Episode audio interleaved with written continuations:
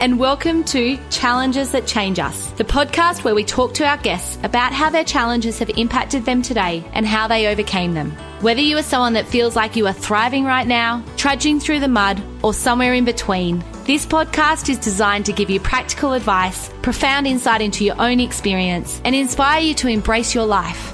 My name is Ali Flynn, the co founder and CEO of Tri Altitude Performance, and I will be your host. It's time to buckle up your seatbelts and let's get this ball rolling.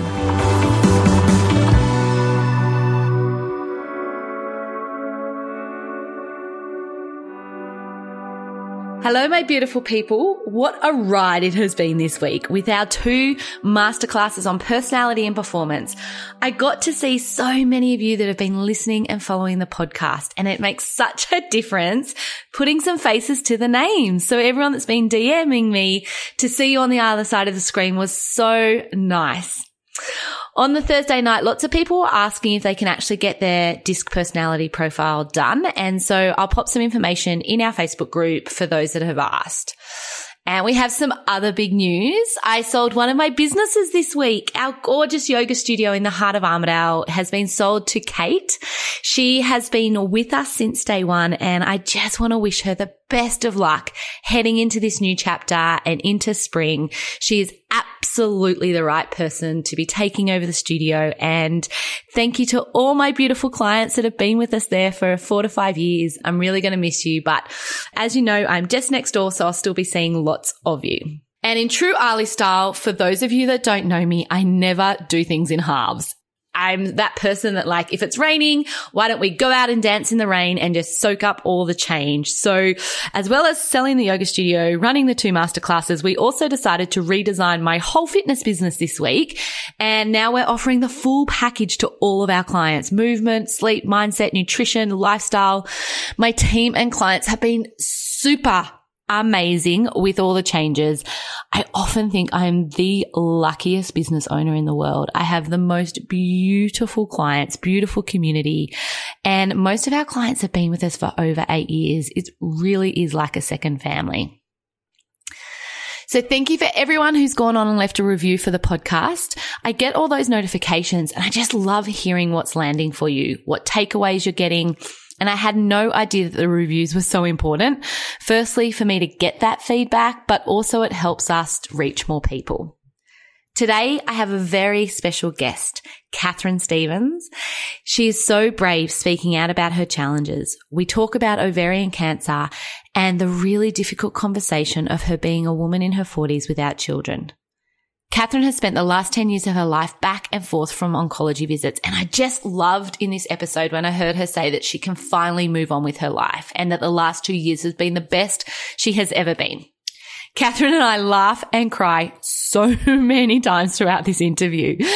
And I'm really hoping that this conversation raises awareness around ovarian cancer. I'm going to read you some of the information directly from the Ovarian Cancer Research Foundation, as I think every single one of us needs to be aware of the statistics.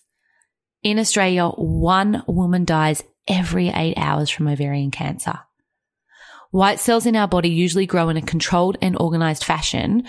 When they grow abnormally, they form a growth or a tumor, which can be benign or malignant. Benign tumors are not cancerous and they do not spread. Ovarian cancer is a malignant tumor and is in one or both ovaries and can continue to spread throughout the body if not treated. Ovarian cancer is the most lethal gynecological cancer. Although tests and scans can show abnormalities, they cannot provide a diagnosis of ovarian cancer. The only way to directly confirm a diagnosis is by taking a biopsy during surgery and looking at the cells under a microscope.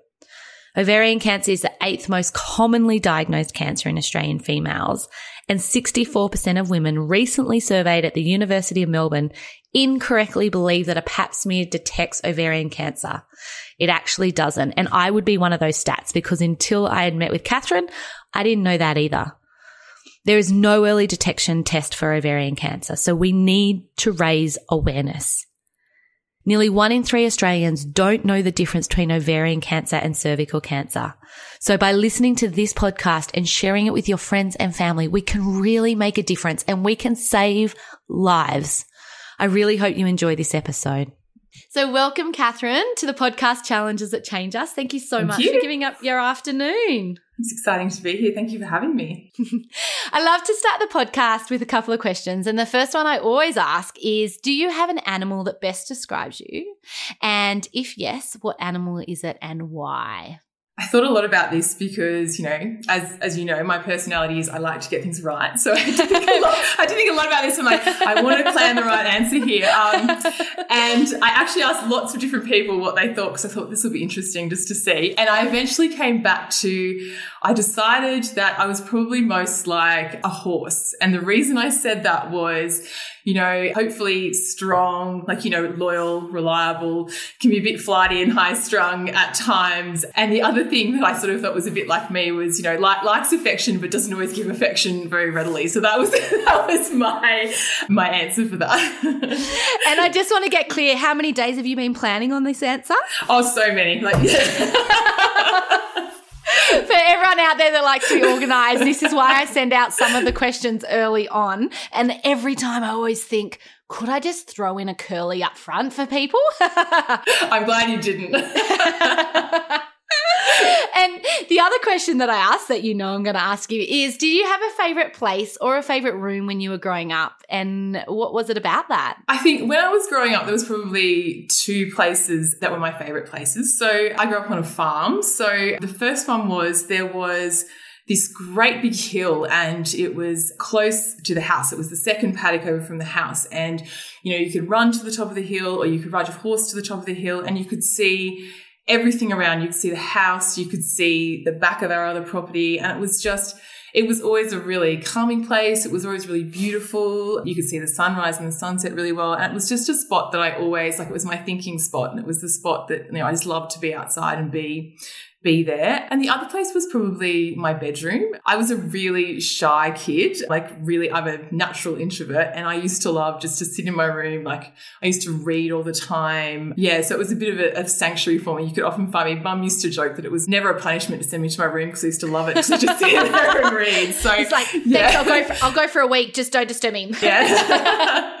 so yeah, that's probably the two places. You know, when you say that about the horses, we had horses growing up and we used to ride around. We had about, I don't even know, 1,500 acres or Yeah. something on one of the places we lived on. And I often think about it now and I'm like, I used to go for the whole day without a hmm. phone, like on my own. Yeah. I don't know, as a mom now with three girls, that I would be okay with my kids going for six hours on a horse, no Oh, idea where they are. I just, yeah, I don't know if I've become a control freak or whether it's just different these days. But just hearing you talk about that, I was thinking my one of my best mates, Pia, we used to ride up. She had a really steep hill next to her house, and we used to like gallop up that hill as fast as we could go, and then try and come down it as fast as we. So dangerous, like so many dangerous things. We talk Oh. about of my siblings and I just going, how did we survive some of the things that we used to get up to in our childhood? Like, and I say to my siblings now, would you let your own children do those things? Yeah. Yeah. I'm like say to the girls, why don't you go down the paddock? But here's a phone, and how long are you going to be? And I'll just do drive down. so, Catherine, tell us a little bit about you. So, you're teaching at the moment, and I'm going to get you to say what your role is because I can't say it, and I also don't know what it is. So, let's chat about that. So my title is Leader of Pedagogy, which is an excellent word. It's very hard to say. And what that means is pedagogy means the art and science of teaching. So the crux of my role these days is I work with the teachers at my school and the other people in the leadership team at my school, and we just work on improving teacher practice and getting the best learning outcomes for students. So it's a lot to do with coaching teachers. It's a lot to do with strategic planning. It's a lot to do with finding different ways to get kids to learn. So it's a really interesting and exciting role to be in. Mm. and so, you're not doing any teaching in the classroom at the moment. So I spend a lot of my time in classrooms, so working with kids and working with teachers. So even though I don't have my own class, I work all across our school with all kinds of different kids, all kinds of different teachers doing all kinds of different things. So it's it's a really nice role in that respect. You get to do you get to see everyone, you get to work with everyone. It's really like diverse and dynamic. And it's funny because that's not the role I think of you in. I think of you as the photographer. So anyone that's seen the photos in our Facebook Group challenges that change us, it was actually Catherine that took those ones. So you're an amazing photographer, and that's something that you do on the side. It is, yes. So it kind of happened by accident. So I started working in publicity for our rugby netball club and for the zone rugby, and it was really hard to get images, like get decent photos and get you know, things that you could use for content. And so I just decided, right, I'm just going to, I'm going to teach myself how to take photos. It's the easiest way. So I started doing that and then I really, like, really enjoyed it. And now I've sort of started branching out into, to other things, into, you know, family photography and corporate photography and that sort of thing. It's kind of just happened by accident, but I love it. It's, it's a nice creative outlet and it's just something a little bit different. And you're so good at it. Did you have a camera and it was something you were interested in and then you started to do it for the club? Or did it even start like you were using the club camera and you had never taken really photos? I'd never really taken photos. Club didn't have a camera, so I went, right, I'm just gonna, buy one. This is just I'm gonna teach myself how to do it. So so at the moment I'm self-taught, so I'm still still learning a lot, but I just I just love doing it. So hopefully other people like it too.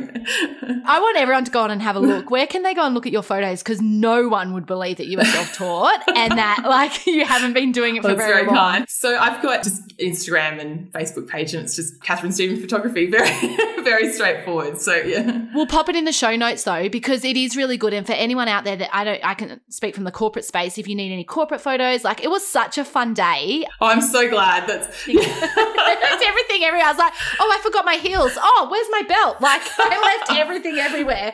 But it was really, I thought it was going to be, um, you know, very, I guess, structured and forced. And it was, I mean, we laughed. We were already laughing. Oh, we now, laughed so you can, much. you can imagine what the day was like. We just laughed our whole way through it. I think my cheeks were sore the next day. And the other thing that I really would love to spend a few moments talking about is you're an ambassador for ovarian cancer. Yes. So that was something that kind of happened a little bit by accident as well. So it's roughly just just over 10 years ago now, I was diagnosed with ovarian cancer and Last year, which was 10 years on from when I was first diagnosed, I decided to do Frocktober, which is a campaign that's run by OCRF every October. And there's two different parts to it. So the first part is it's about awareness. So you post a photo of yourself in a frock every day. You share a fact about ovarian cancer that, you know, people might not know about. And, you know, people engage with, hopefully engage with your photos and, and learn something new. And the second part is fundraising. So, you know, you have a fundraising page, you can hold events and do do that sort of thing as well. So, you know, it's it's really good because you get that two-sided sort of impact, hopefully, with what you're doing. I did the campaign, which was a real this is really stepping out of my comfort zone. It wasn't something that, that I sort of intended to do, but I thought, oh, why not? And then OCRF contacted me afterwards and said, oh, would you be interested in coming on our ambassador program? Because they, they liked what I did and they thought that I might have an interesting voice to add to what they were doing. Yeah. And do you know the thing that I remember, apart from the amazing dresses, and I was like, please tell me that you're borrowing these dresses from people because every day there was this fabulous new shot of you. But the thing that really. I do love clothes. Yeah. the thing that stood out for me more than that, though, was the statistics that you were popping up every day. I was constantly jaw dropped at, I had no idea, right? Like, no idea of A, how common it was, B, it could be misdiagnosed, like nothing about it. And so that's why we thought it'd be great to bring you on this podcast today. So we can talk about it. We can talk about your experience. We can talk about building that awareness for women because you were so young when you got diagnosed with it and you had to really fight for that diagnosis in the first place. And we're going to get into that. So maybe let's start there. Like, how did you even find out? Like, what were the early signs? What made you think something wasn't quite right? Well, it's been, I had an interesting health history before that. So I was diagnosed with polycystic ovarian syndrome when I was about 23. And that was the start of an interesting journey because I wasn't your stereotypical candidate for that. I wasn't overweight. I didn't have any of the other symptoms. So, what made them diagnose that? I had sort of had irregular periods. I had you know, some pain around there, like little that they thought might have been burst cysts and things like that. And they did some tests and they found there was enough evidence to diagnose that. And it took a little while because I was like around that sort of time and in my adolescence, I was really active, like exercise all the time, was really active. And they put it down to the, the symptoms, you know, the irregular periods and things were because I was so active. And there'd been like my mum had similar things. So they finally went, oh, maybe something's not quite right here. So that was my first interesting journey into having to sort of push to say something's not quite right.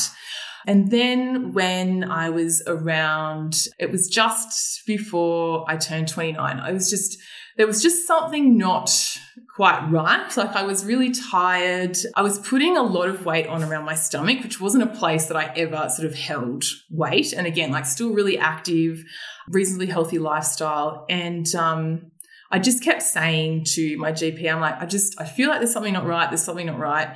And the first GP was like, it's all in your head, like you're being ridiculous, which was, you know, it's pretty hard. You start second guessing yourself. Yes, um, of course the second GP was like, oh, it's probably just, you know, your sister probably just playing up. It's, it's nothing. You probably just need to do a little bit more exercise. And that I just laughed because at that stage I was exercising like five days. You know, like, you know what I'm like, really yeah. at, training five days a week, super, like super into, you know, my routines for. And high intensity as well. High intensity exercise. So I was like, yeah, yeah, okay. And then I eventually convinced this doctor to send me for an ultrasound. And it was just lucky because my mum and my sister are like both work in health. And mum said, go in there and say you want an ultrasound, like just demand that you want it. And that, you know, they'll be, they, they probably won't say no. So I did.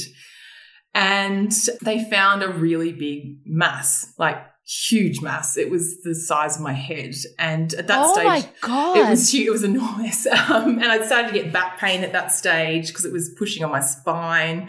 you know, there were all kinds of other things going on because it was just this huge mass yeah. in my abdomen. And so then I moved to a third doctor because I went, I'm out of here. Like this doctor's mm. just totally really hasn't helped me. And then it was with the third doctor that we finally started to to go, okay, there's something really wrong here. we need to to go get it checked out. So the next steps were, you know, I had this huge mass. It looked what they called complex, so it did look like it was malignant. So I went for a CT scan and that was that was their reckoning. I went to an oncologist in Newcastle and that was about so all of this happened within the space of about two weeks. So it was very, very quick, obviously, because they were like, gee, something's really very wrong here. And I got to the oncologist in Newcastle and I saw them, was on a Friday? And they were horrified that it had got, like, you know, that this had gone on for this long and it was this size. And there wasn't a lot of discussion at that stage around what it was. It was more just, we have to get this out now. That would have been so scary. I'm just listening and I'm thinking it would have been so frightening. It was terrifying. It was terrifying. It was just, it was, and it was such a shock. It was not anything that I expected. And, you know, the first thing they said was like, this is really unusual for somebody of your age, someone of your health status, all of that sort of thing. But yeah, there wasn't a lot of discussion about what what it was and what was going to happen next. They were just like, we have to get this out. And the most terrifying thing that they said to me when I was down there was, we can't believe this hasn't ruptured and you're still alive. Like, so that was just oh, like, no. mind blown sort of thing. I had my mum and Luke with me, thank goodness, because you just go into that, you know, you're into that shock sort of stage where you can't really process anything. And I was just like, I don't really even understand what's going on here. And you probably didn't even have time to be angry about how you've gotten, you know, you're probably no, just, like it was just yeah. like, I, what do you mean? Like this is just like what is happening here? Yeah. And they wanted us to stay down in Newcastle. They didn't want us to come home because, you know, the logistics where they said, if this thing ruptures, you will die. There's nothing we can do. Like, you know, because it was so big, it was, you know, quite toxic. And they wanted us to stay down. And like mum sort of went, look, we really need to go home. We need to get some clothes. We need to get a few things organized and I was back in Newcastle. I think it was on the Sunday night. So it was a very quick turnaround. And to give you an idea, that's about what, four hours, four and a four half hours, hours from yeah, where we are? Yeah, from where we are. Just yeah. around the corner. Yeah. um, zip home and then go back and down. Yeah. Oh. And I didn't really know, like I, I, up until that point, I'd never been in hospital. I'd never had surgery. I'd never had anything like this. So I had no idea what to expect about the whole hospital experience, what it meant to have surgery, what it meant to have any of this sort of thing happen. And it was just, yeah, it was just, just complete shock. And then at that stage, they, they thought it was cancerous, but they weren't sure. Like they weren't going to know until they went in and, and cut it out. So And did that happen on the Monday? Did you go into surgery on the yes, Monday? Yes, yeah. So I went into surgery on the Monday. When I went and saw the oncologist, I saw the registrar, and it was the head surgeon that was going to be operating, and I didn't meet him until I was being wheeled into surgery. So that in itself was just really confronting. well, I think if we're like just even to put in perspective, when we talked about the questions about you knowing the questions to come on this podcast, like getting yeah. prepared for that. And then if we put that in concept of like you had no idea who was even going to operate on you or on what you, they were no. looking for or no. what it meant, or you know, like you literally had no control over the situation whatsoever. Yeah. It would have been so scary and so confronting. Before I went into surgery, I don't know why this is one of the clear, but this, you know, you have those, you know, really clear moments in a really traumatic situation they came in, they had a clipboard and they just put it in front of me. I'm lying there, like, you know, in the part before you go into surgery. They went, You need to sign this. This says we can do a hysterectomy. This says we can do this. This says we can do all these things. And I'm just like, I don't even understand what's going on here. Yeah. And I'm having to make all, you know, not even make these decisions. I'm just having to sign this because you have no yeah. choice, really. Like, you know, you're talking about your life here. And, um, all these things that I hadn't even considered, like fertility and having kids Everything. and all of this sort of stuff yeah.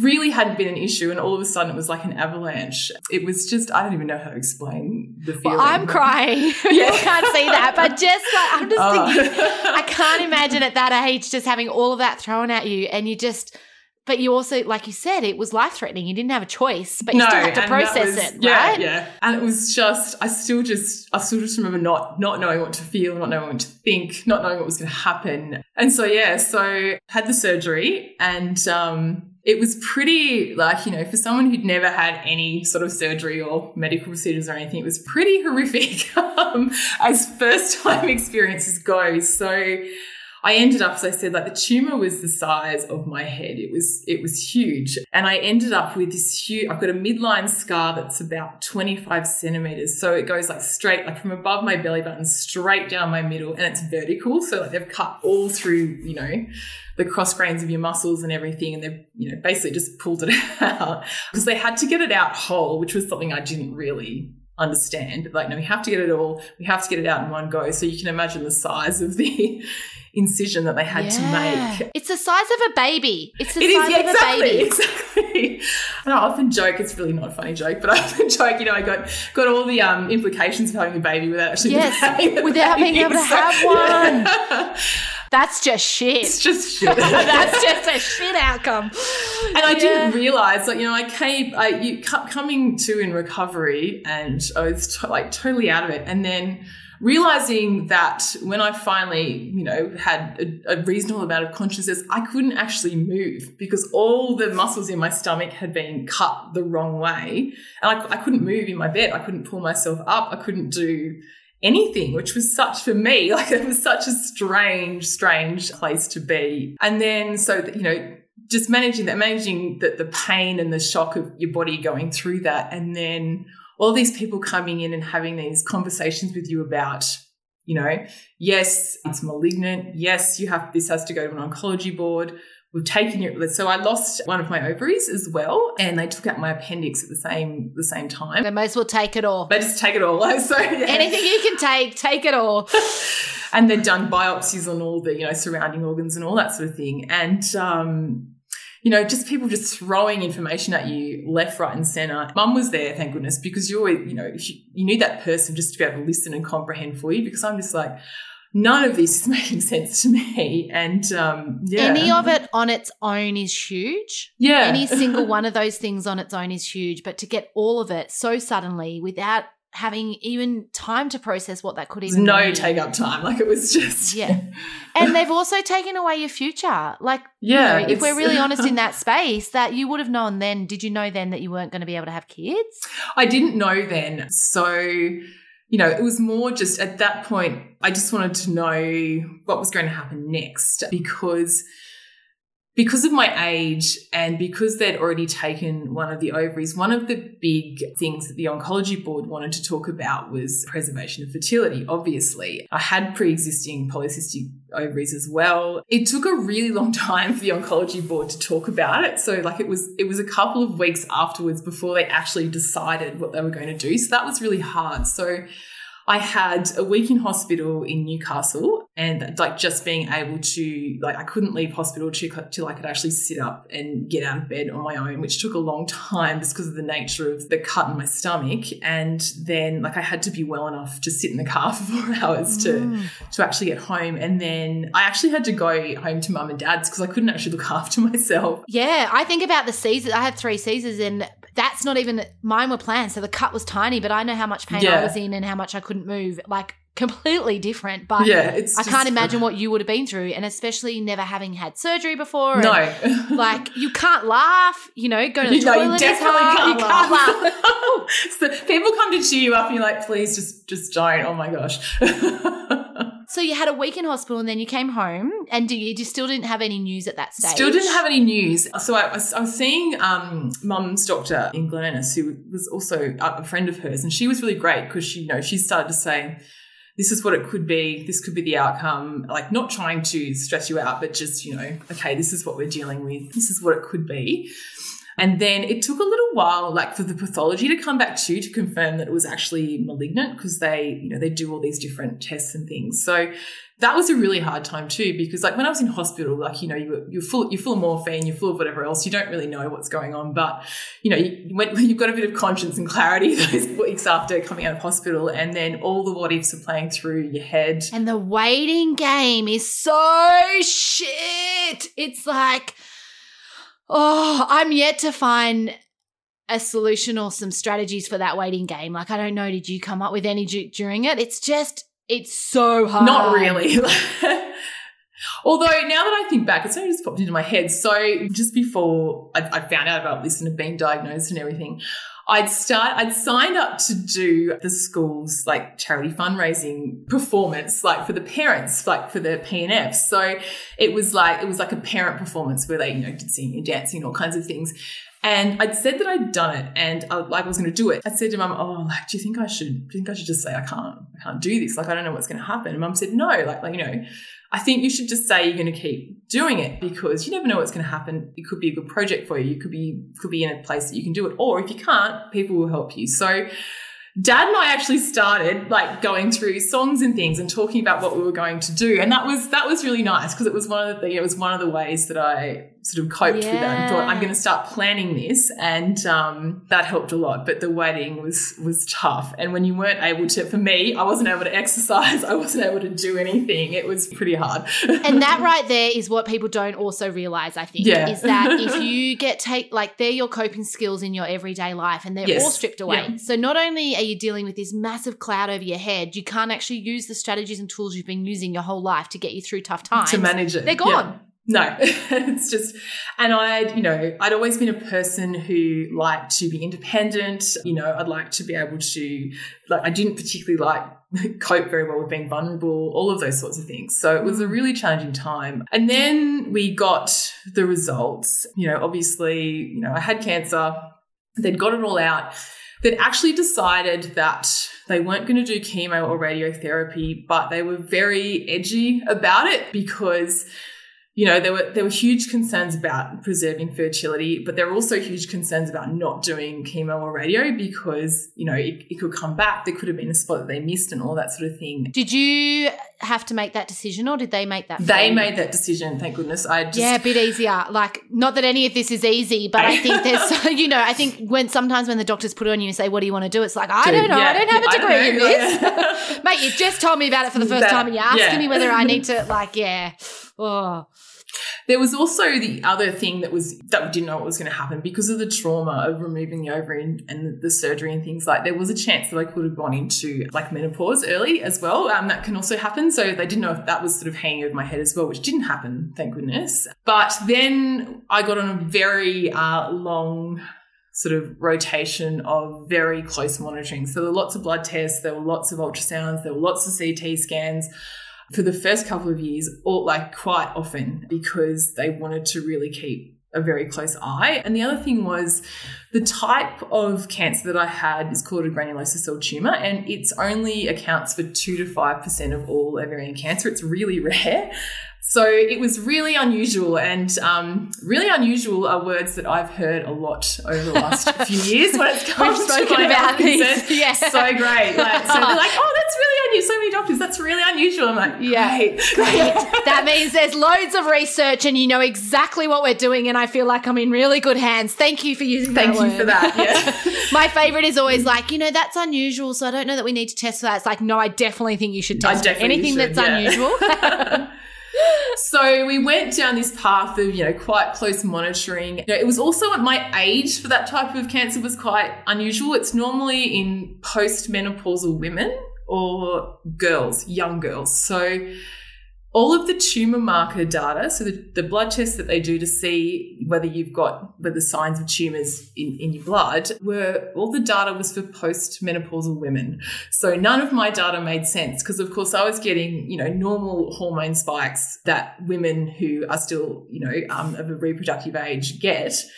And none of them matched with any of their graphs or charts or anything that they had because that's just not who normally had this cancer. So you know, I was it was really difficult because it was always a guessing game, and every time the tumor markers would go up, I'd be sent for a scan, which was often, you know, so it was really stressful because you just didn't know what was going to happen, and you know, there were all yeah little cysts and things there all the time that were just there that were nothing, but you'd just be like, oh my god, like, please don't let this be something else. Yeah.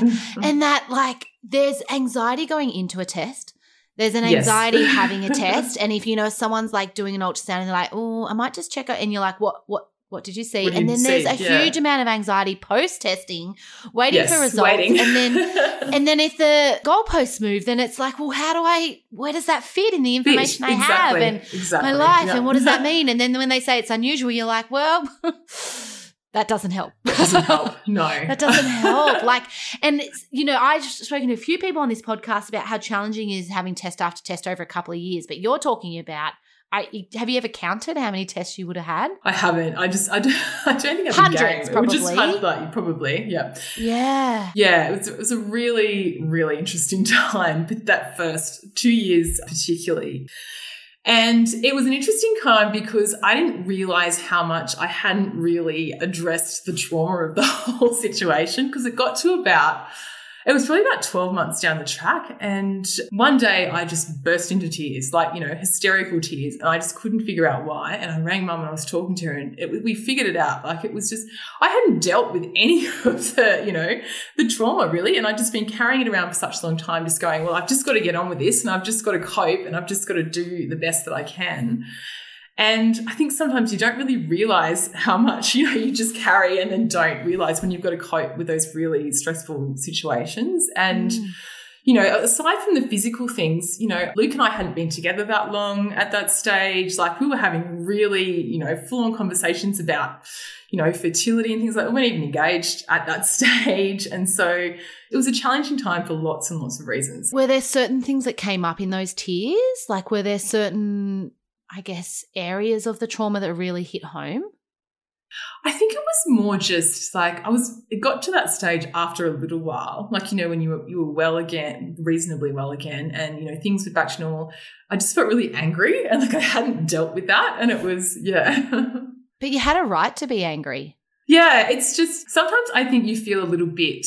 I don't know. It's almost a little bit guilty about feeling that way, and particularly because considering what could have been, it was quite a good outcome, and I think that was what made it really challenging for me. I was like well, you know, it could be so much worse. So stop complaining, just get on with it. But, you know, there's these really frustrating challenges still happening. And, you know, how do you, how do you navigate that and how do you deal with that? And I've never been a person that likes to be, as I said before, like really vulnerable or really feel those emotions. So it was a new thing for me. It was like, no, I've really got to um, work through this. How did you work through it? I think I'm not really sure. I think it was just, you know, starting to talk about it more openly, which still didn't come for a long time afterwards. Because you're quite a private person. Yes. and I think it took, unfortunately, it took another couple of health challenges to really um, come to a point of acceptance because there was, you know, for a few years, it was just the, it was just the cancer stuff. So it was, you know, we're just monitoring, you know, the, the, tests and the blood tests and all that sort of thing just became routine and you just did that. It was just, it was like maintenance for anything else. It was like going for a run to keep fit. You just kept doing it because that was what, what you had to do and things were going quite well. But then, you know, we started to look into the fertility stuff, you know, that became quite challenging. We found out through some more surgeries that I actually had stage three um, endometriosis is. So that just threw another huge curveball that I guess I wasn't expecting. But it answered a lot of questions about why I still wasn't feeling completely well all the time. But it made things super stressful because all of the things that you get with endometriosis and the polycystic ovaries can be um, symptoms for cancer. so, you know, in that that headspace, it was really hard because you were constantly worried about is it this? Is it this? Is it something yeah. else? Should I really be worried about this? And you'd have to become hyper vigilant, I'd imagine imagine. Like every yeah, little tingle or niggle or uncomfortable, you'd be like, do I need to pay attention to this? Or yes. do then, I need to suppress my feelings? Feelings. Or, um, am I overreacting? And you become yeah. this, it becomes really stressful because you start doubting yourself and you don't yeah. go to the doctor because you're like, oh my gosh, they're going to think I'm a hypochondriac. There wouldn't have been many people going through it. No, no. It was quite a unique situation. And then when they started doing the investigation of the endo, the same thing came up. They're like, oh, this is unusual. We didn't expect this for you. So it was the same conversation again. And then they went, oh, we'll just, we'll do this, you know, because for, for, endo, it's really hard to diagnose unless you, they actually cut you open again and have a look. So they did that and, um, they said, "Oh, I think we'll just find a little bit. Like, we don't think it'll be that bad." So, and came out of a surgery with, with stage three endo and cuts everywhere, and you know, the same. It was a bit like the first time around. And mm. I remember going into that the surgery where they removed all the endo, and I was I was nearly hysterical, and I didn't expect that because it was like all of the trauma from the first surgery came flooding back and it was a real shock and i just remember apologizing you know profusely over and over and it was i mean that you know as the doctors and nurses are in those sorts of situations. They were so nice. And I remember one of the nurses saying to me, this is trauma. Like you are, and it's, oh, it's okay. Like you've had, you know, from this before. And, um, it's really hard. Like it's, so then, you know, we, we got past that hurdle and, um, you know, the endo is still an ongoing issue. It's just, you know, it's a chronic thing that you just have to manage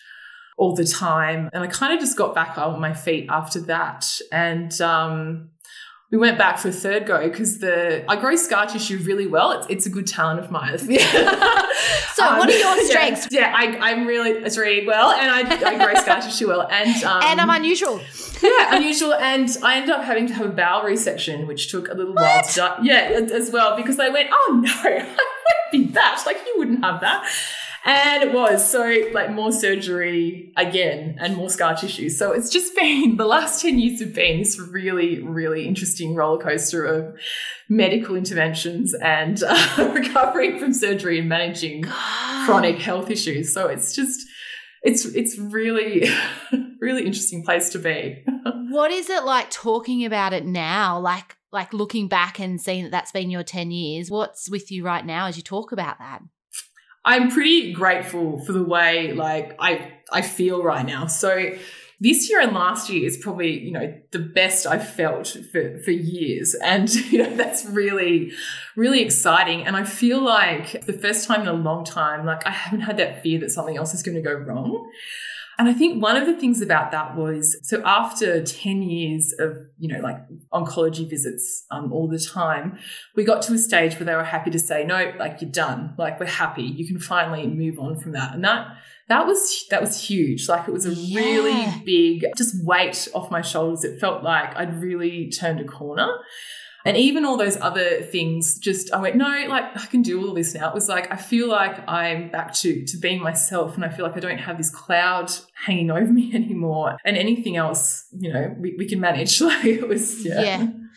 And when you look back, what do you think was the hardest part for you through all of this? Because as as we've just heard, there's was so many challenges in it. If you had to pick one, what was the hardest? It's almost been coming out the other side and realizing that, well, all these things were going on. So I was sort of focused on, you know, myself and just getting through all these different health hurdles. And, you know, while this was all happening, you know, and, and talking about having a lot of conversations about fertility and things like that, you sort of, I, the analogy I think that best describes it, it's like you've been swimming underwater for 10 years and you come up for air and everything's different. Like, you know, your social circles are, are all changed because everybody has kids and you just, it's really hard to figure out where you fit in that. Yeah. And it's really hard to find, you know, for, this all started, you know, at 29 and it's really hard to come at the other side at 40 now and go, well, how do I, like, where do I fit in this sort of, you know, uh, women in their 40s without children is, is sort of a bit of a murky social um, place to navigate. And it's, I think that's been the most challenging thing. And I didn't realize that until I got out the other side. Well, you didn't have time. You I didn't have time, no. or your priorities weren't there. You know, Yeah. you just you were on survival and you were recovering, and then you were chasing the next battle that they threw at you. Yeah. And so, Catherine, are you like, are you able to have kids or not? up until this point, we haven't been able to. So, yeah, and it's just, I think, and you know, my poor body, I think, has just been through so much. Yeah, and it's it's probably the most difficult thing to talk about for sure. I'm going to cry. Just Yeah. talking. I know. It's like, but I think that this is really real, right? And this is what people don't understand. Like, you have dealt with all of that medical, and then you're still now processing that, right? Yeah, and I think I think that's what it is, and it's just it's it's a really difficult thing to think about and to talk about because all of those things have come before, but unfortunately, it's the thing that comes to the front the most often because I think it's Luke gets a little bit of it. You know, people ask him, you know, do you have kids and that sort of thing. But I think women get it so much more. And people ask a really personal question really often and don't really think about what the answer might be. And it's interesting to see people's reactions. So people often say, you know, they'll ask, you know, do you have children? And you say no. And then they look uncomfortable and they look to you to make it okay. And I always just laugh and I'm thinking, you've just asked this question. Like, yeah. It's almost like, you know, where do you work and do you have kids? Like, it's on the same line. Yeah, exactly. It's it's the same line, and it's it's difficult because people not, and it's not even intentional, but people make a lot of assumptions about you being a woman without children without even knowing you. So they like they they will often assume that you're selfish. They'll often assume that you you know you're career driven without actually knowing any of the things behind it. And I, I find that part really difficult. Yes, I've never thought about that. yeah, it's never intentional, but it's No. just it's not the norm, I guess. And I'd imagine it's been really hard watching your friends have children and your siblings have children. Like, because I remember talking to one of my friends one day and I said to her, honey, you. You can be happy for me and angry and sad for you at the same time. Like, you're allowed to have those competing emotions. Yeah, and I think it depends on the day sometimes Yeah. too. I think one of the things that I've been really lucky with is, and I don't, I don't even know, I don't know why, and I don't even know how to explain it, but within my family unit, so my siblings and my parents, so I'm the oldest and I have two sisters and a brother, and they they all have children, but it's just the most authentic, organic way. They, it's never made me feel different or left out or anything. Like, you know, it's just, we've just seemed to manage it as a family unit really well. And um, I'm going to cry now. You're allowed to. You're allowed to. Take a moment. you know how much I love crying. I know. I'm pretty sure that was the one thing you said to me. No, Yeah. you didn't. But like, without saying it, don't make me cry on this podcast. but I think these are the conversations that are unspoken about, right, Cath? And these are the, Yeah. the questions that people aren't asking you about. What is it really like for you, and what has it really been like for you for the last ten years? Yeah. And, you know, with my siblings, it's just, I don't, I don't know how to say it, but they just, they never make you feel less and they always make you feel like you're valued. And it's just, thank goodness for that because it's just, it's grounding and it's anchoring and it's just, sometimes it's, you know, exactly what you need. Yeah. And so I guess maybe it might be worth us having a conversation about what could people say when they meet someone instead of asking if they're a mom or like I don't, you know, I'm thinking about that now like what could be said or if they do say it what could be the next sentence? it's never intentional, but I just think if there's any question you're going to ask a woman, think before you ask, do you have kids? Just it's or Yeah. or even a man, but it's just sometimes it can be so triggering and it seems like such an innocent Yeah. thing to say. and also, they might be trying to have kids in that moment as well. You don't know. Exactly, Like, you- exactly.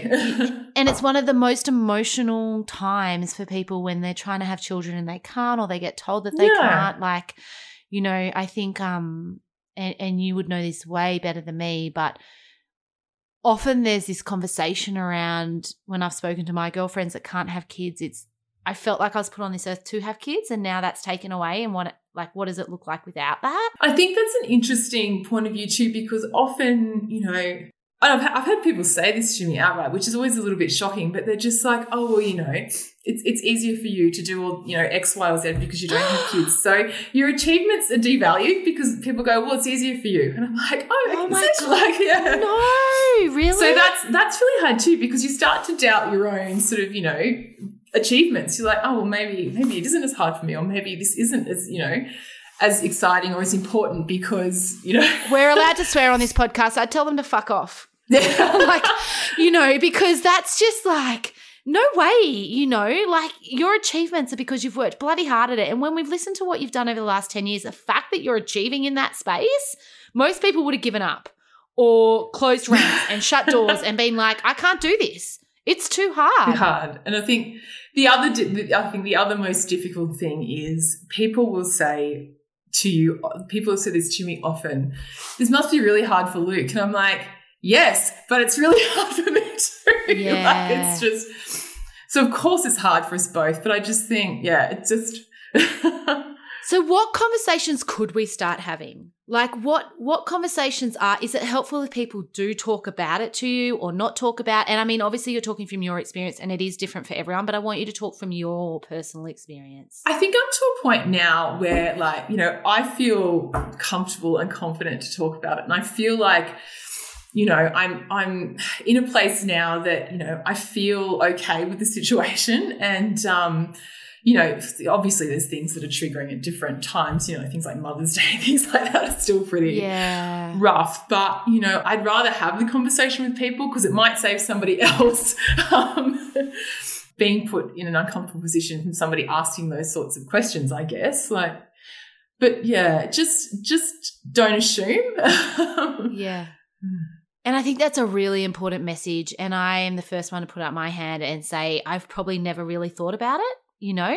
yeah, and you don't. I've probably never, yeah, which is why it's so good having this conversation today. What about when you were going through it over those 10 years? Was there some support that was really helpful during that time?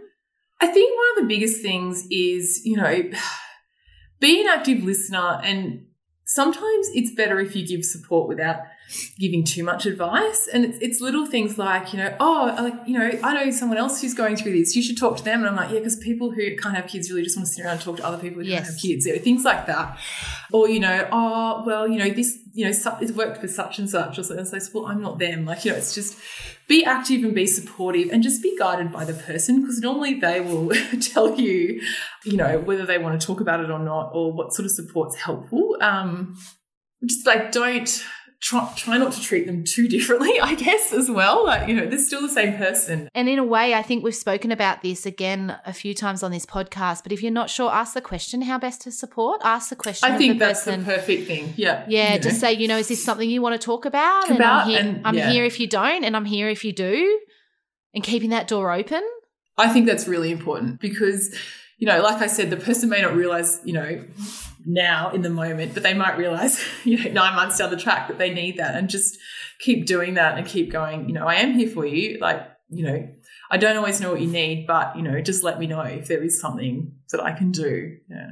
And did you find any support groups or any, say, Instagram pages or any books or anything helpful along your path and along your journey? I didn't really look for that sort of thing until this year. And I sort of read a lot of things about, you know, um, just things on Instagram and just articles and things that, that I'd actually gone looking for. Things to do with, you know, what, what it's like not to have kids in your 40s or but I think, you know, the overwhelming thing was to just, you know, just to be accepting of people where they're at, whoever they are. And, you know, you read lots of things about, you know, women who are childless, v women who are working mothers, v women who are stay at home mothers. Like, just let women be women for who they are without, you know, trying to place too many value judgments on what they're doing and who they are. And I think that's probably the biggest thing that I've got out of, you know, reading things and looking at things. And it's hard because you have to keep challenging social norms, which which are changing, but you know, being childless in your 40s isn't a social norm and it's always a little bit uncomfortable like till you sort of talk it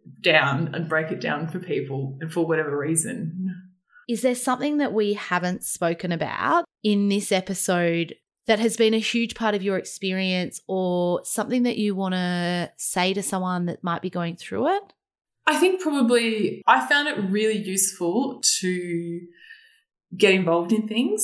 So, you know, you go mad if you stay in your head for too long. So, you know, one of the things that I found was, you know, yes, these things are challenging, these health things are challenging. But, you know, what can I do to channel, you know, channel my energy and channel things into something, into something positive? And, um, you know, that's, that's why I got, I got involved in the community projects. That's why I got involved in doing the photography. It was just like, you know, I things things could be so much worse. And I always think about, you know, that first cancer experience and going, you know, really, I've been given a second chance. How are you going to make the most of that? So I just think keep keep looking for things that are going to keep you going and keep looking for things that you can be passionate about and you can, you know, put that energy into because it makes a huge difference to your mental health just to have something to to go to and something to you know take your mind off those things and something to to make you feel like you are, you know, achieving things and being a part of something. And I think for me, that has been the most important thing. You know, Luke and I have got so involved in so many community things, and that's how we feel engaged and that's how we feel a part of something. And you know, that's been so important for us. So I, I think that's the best advice that I could give somebody. And I think with the like, I never thought that the ambassador work would be something that I would become so passionate about. But the one thing I've learned is I didn't realize how much of an impact telling my story could have. I didn't think it was that you know, a story that people would be that interested in. But after doing Frocktober last year and just doing the little video, which was probably one of the most confronting things I've ever done, just telling my story as part of that and then doing the white shirt campaign was just the number of people that that reached out and just said I've I've learned something, or you've you know I've realized that I needed to get this checked out, or this has happened to me too, and the reach of that impact just was was overwhelming in a positive way. So I think that for me has also been been huge. Like it's been huge for me going forward from all this too. Like you know it really has been the positive that's turned all, all the negatives around. Mm, and find the the voice that can provide help and maybe help that next person to take their next chapter or their next Absolutely. step. You know? Yes. It's yes. that old saying that your story becomes someone else's guidebook one day. And I think that's what you're talking about now. Absolutely. You have been able to come through 10 years later, you're still in it, but you're you're coming through it and now looking back and thinking, how can how can we help other people that are going through this or have been through this Absolutely. as well? Yeah. And I think the other thing that I take away from this, Catherine, from this conversation is that you never know someone's story. You know, you never know what sits behind the face that you're seeing or the conversation you're having. And and one thing we have learned in this podcast is that everyone does have a story they may not always tell you. and I think that, you know, that was something that has always been re- very real for me, you know, being a teacher, like, you know, and, and seeing the kids and going, what's behind all this? And, mm. you know, it's something that I've become really aware of too, you know, working with adults, like in a coaching role, you've got to look at what's driving people and look at what's behind there and really stop and think about what could be going on there. And um, I think that's the best advice that you can give anybody. Like, yeah. And if you were going to say something to your younger self, you know, your 18 year old Catherine, what would you tell her? I just think I'd probably say that you would be you'll be amazed at how confident you've become and the different person that you are because I went from being the shyest, most introverted person that you could possibly be to actually, you know, being comfortable to put yourself out there. So I think, yeah, that would be what I'd say. yeah. And I bet you didn't think you'd be on an international podcast telling your most deepest, not, darkest stories. I know, but like that's just incredible. Yeah. And I, I just, you know, thank you so much for coming on and having that conversation conversation. It takes a lot of courage. And we spoke about it and you jumped at it. I was, I honestly thought you'd be like, no, absolutely not. Reach out to me in five years. And you were like, you know what? Yes. And then you did your ambassador work, and I was like, oh, you're gonna you're gonna be going back into you know behind closed doors because it is it's when you put yourself, and this is something the listeners may not realize, but when you put yourself out there and people start to know who you are when you haven't even met them, so there becomes this whole group of people that know you but you don't know them. And I didn't, and that was something I wasn't really prepared for. I know that we, like I chatted to you about that. That was just like mind blown for me. that was a yeah. really big learning curve. Yeah. Yeah. And you just never know where this conversation's going to land. Like we both yeah. don't know by having this conversation what's going to come of it, what people's feedback. And this is why to the audience, I'm saying to our listeners and our Challenges That Change Us community, please keep giving us the feedback because it's through the feedback that we get an indication of whether this is something that's helpful for you, something that you know might be helpful for someone else, or something that you want to know more about. Like these conversations don't stop here. We can keep keep having these conversations and we can provide more research. And I'm going to ask Catherine for some statistics. I'm going to ask Catherine for some statistics that I can pop up as well because I think I think it's really important that we increase awareness in this space. Absolutely. Absolutely. Yeah. and I love to finish the podcast with who or what in your world truly makes you belly laugh? Oh my goodness. Probably my husband. Um, he is just the quirkiest, funniest person I know. So he makes me laugh every day. So I'd probably say him. He's got a great rap this podcast. I reckon um, you can you can save it and tell him not to listen until his birthday, and then you can be like, "My present for you is is this podcast." yeah, because it has. It's been a common thread throughout the whole podcast when you talked about his support. He's been there every step of the way, and and for sure him to be the one that oh makes gosh. you laugh, I love that. So thank you so much for coming on. Oh, thank you for having me. I don't know if we laughed or cried more in that episode. One part that really hit home for me was the simple question of, do you have children? And the impact of asking that one question. I have since this interview, which was only a week ago, already caught myself asking that question totally out of my awareness. It is so true. It just rolls off the tongue. What do you do? Where are you from? Do you have kids? We need to be aware of the things that we're saying and who we're saying it to. And we're not always going to get it right. But I think just even if we can start to like raise that awareness and, you know, maybe once or twice where we may go in and have that conversation, we might be able to catch it before we do. I've also learnt so much about ovarian cancer since Catherine's Frocktober event. The statistic that blows my mind is that in Australia, one woman dies every eight hours from ovarian cancer. Can you please, please, please share this episode with all the women in your life and all the dads out there that have daughters? I hope that the more we share this message, the more we raise awareness, the greater impact we can have on that statistic. If every single one of you shares this episode with two people, just two, 26,000 people will hear this information. This is how we start to make changes in this world. The simple act of sharing the information that means something to us and helping raise awareness and helping save lives. I'll see you guys all next week.